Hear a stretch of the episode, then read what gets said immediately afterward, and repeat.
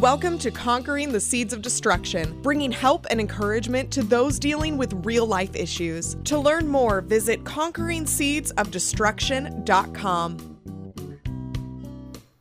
Welcome to Conquering the Seeds of Destruction, and my name is Maureen Wise Smith. Over the next weeks, I will be sharing with you some of my podcasts that have made the list of being the best of conquering the seeds of destruction. Now, whether this is your first time hearing the podcast or you remember it from before, I pray that it will provide help and encouragement to you in your life. Now, today I am going to pick back up from where I left off. Now, as I was sharing with you, it becomes so important to not to allow yourself to be tempted with the things that the enemy is trying to persuade you to do. If you do, it will cause you to go down paths that will eventually cause more calamity in your life that you just didn't see coming. The enemy also knows the importance of speaking truth because he knows that is what God stands on. And that is the essence of who God is. He is a God of truth and a God of love. Now, if you choose to speak lies, then it continues to show your lack of wanting to please God, especially since you know that is something that God hates, as I actually shared with you yesterday in Proverbs chapter 6, verses 16 through 19. You will have to decide on how you will live your life and what your conversations will display. Many times, it is not really the nature of the conversation that is the real issue. It really stems from what a person wants or desires and them actually saying whatever they need to say to get what they want or desire. The real issue is the selfishness inside of them to get what they want and their conversation displaying lies as a result of it.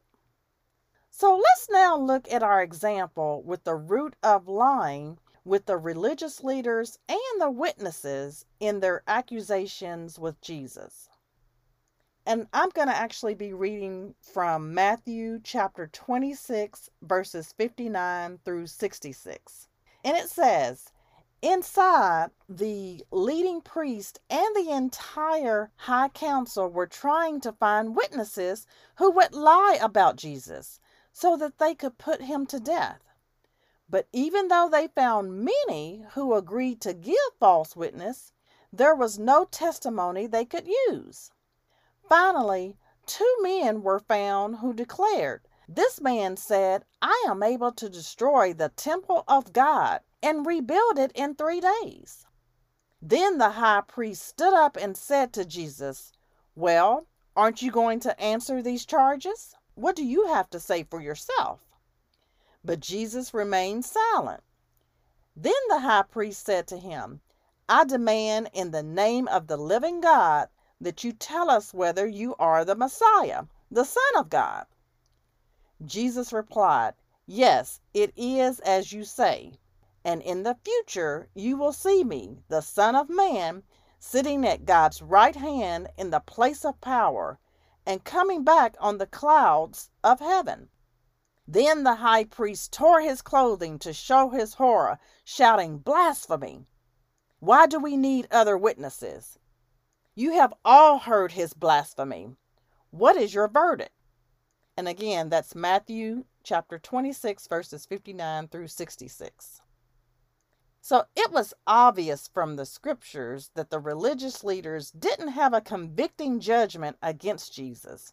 And so they tried to find witnesses to lie about him so that they could try to convict him and condemn him and then, of course, eventually kill him.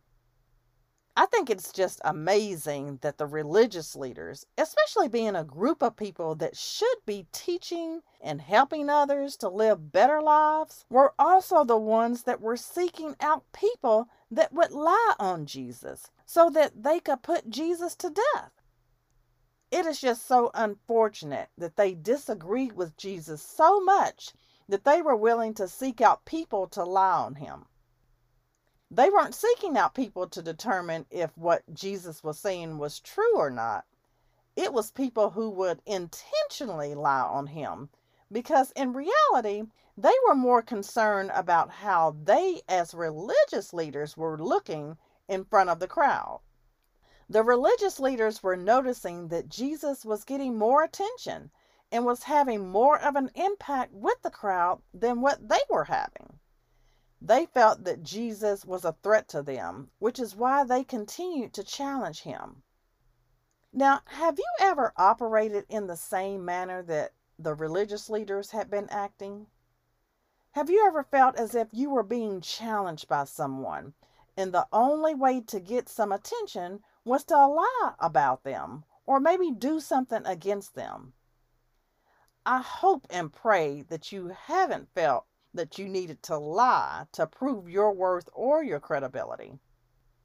Your character should be able to stand on its own and not to where you have to lie about yourself or about someone else to make yourself look good. Please know that just because you may get away with it now doesn't mean that you will get away with it down the road. As I said yesterday, nothing good comes out of a lie. Yes, you may have felt like you saved yourself this time, but it will be short lived. God is not going to allow you to keep getting away with things. Now, the enemy may keep you in that path, and you may think that things are working out in your favor, but he is just trying to deepen his hold on you before things blow up in your face.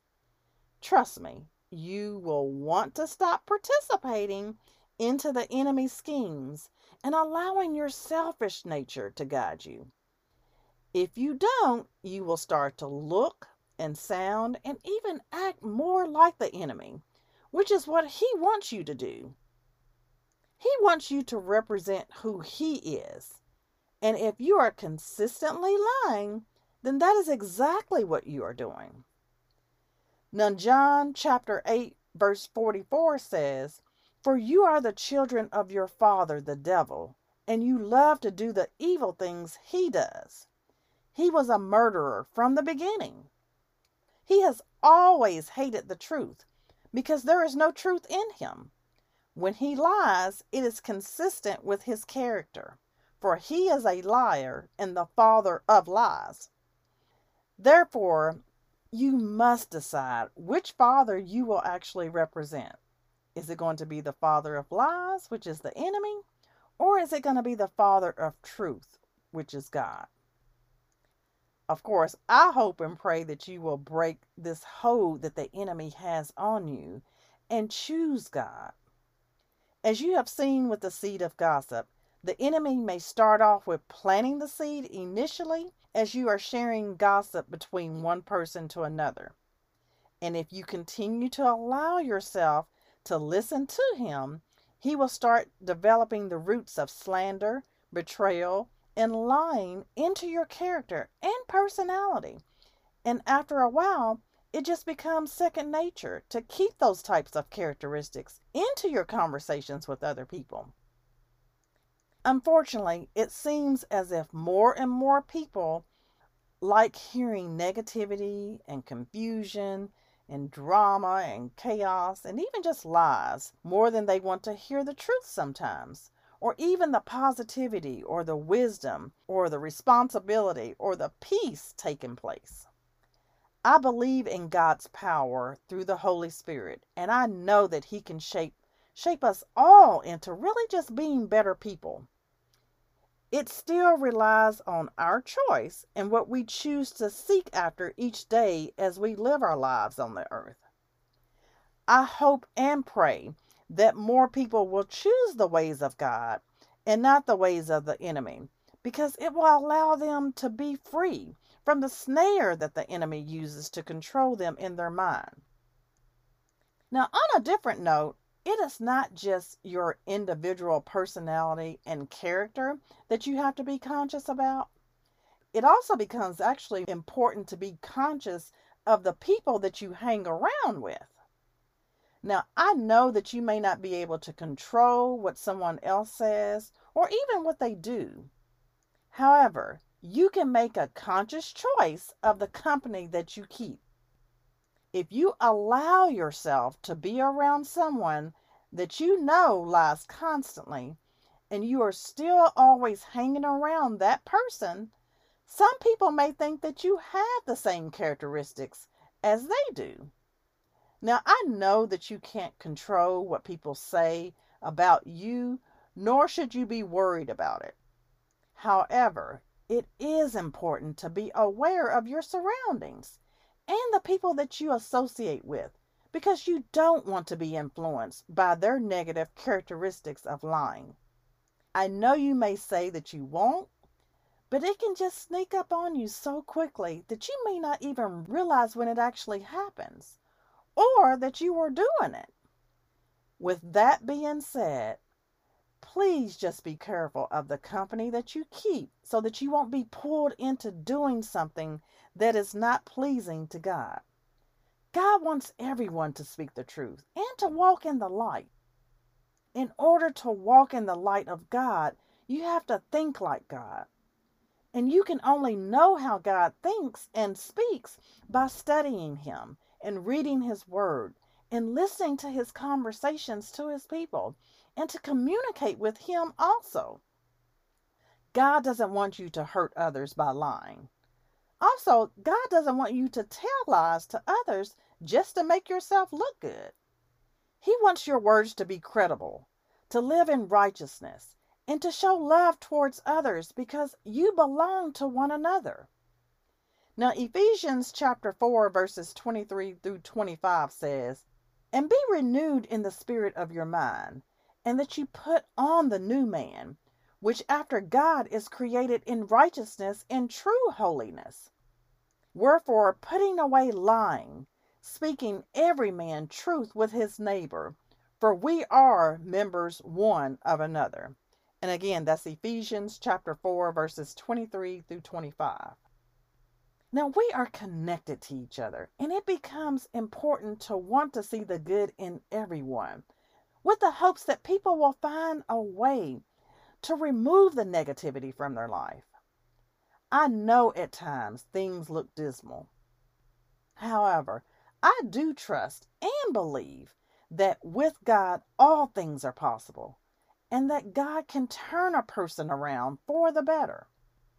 As I mentioned last week, some of the conversations of gossip and slander and betrayal and lying can be minimized if more praying was done instead of the negativity that was being discussed in a person's life. You don't have to keep being participants of the conversations of the world. Proverbs 21, verse 23 says, If you keep your mouth shut, you will stay out of trouble. I think that pretty much says it all. I know that everything seems to be front and center for you. Even if you don't talk to someone, you can still see it or read about it or discover it on all the different outlets of social media or the news or wherever you get your information from. It is getting harder, I know, to escape the noise from all of it. However, it gives you more reasons to seek after God and listen to Him. Just as you have the choice to listen to the gossip, you have the same choice to listen to God through those same outlets that you use to listen and participate in gossip. Try your best to keep your conversations in line with God's Word so that you are not caught off guard and pulled into people's conversations or even someone's drama. Make a choice that is guided by your spirit man and not by your fleshly man. Now, tomorrow I'm going to actually share with you the seed of survival that uproots the seed and roots of gossip. So please come back and see how things unfold and what God will do in our lives as we are conquering the seeds of destruction. Take care and stay safe, everyone. Bye bye. Public author and speaker Maureen Y. Smith brings help and encouragement to deal with real life issues, giving you permission to live the life of abundance that God wants you to live, allowing peace, joy, and freedom to reign in your life. To book Maureen at your next event or small group, email conquering seeds of destruction at gmail.com And to follow Maureen along in this radio journey, purchase your discounted copy of Conquering the Seeds of Destruction book and workbook at conqueringseedsofdestruction.com. That's conqueringseedsofdestruction.com.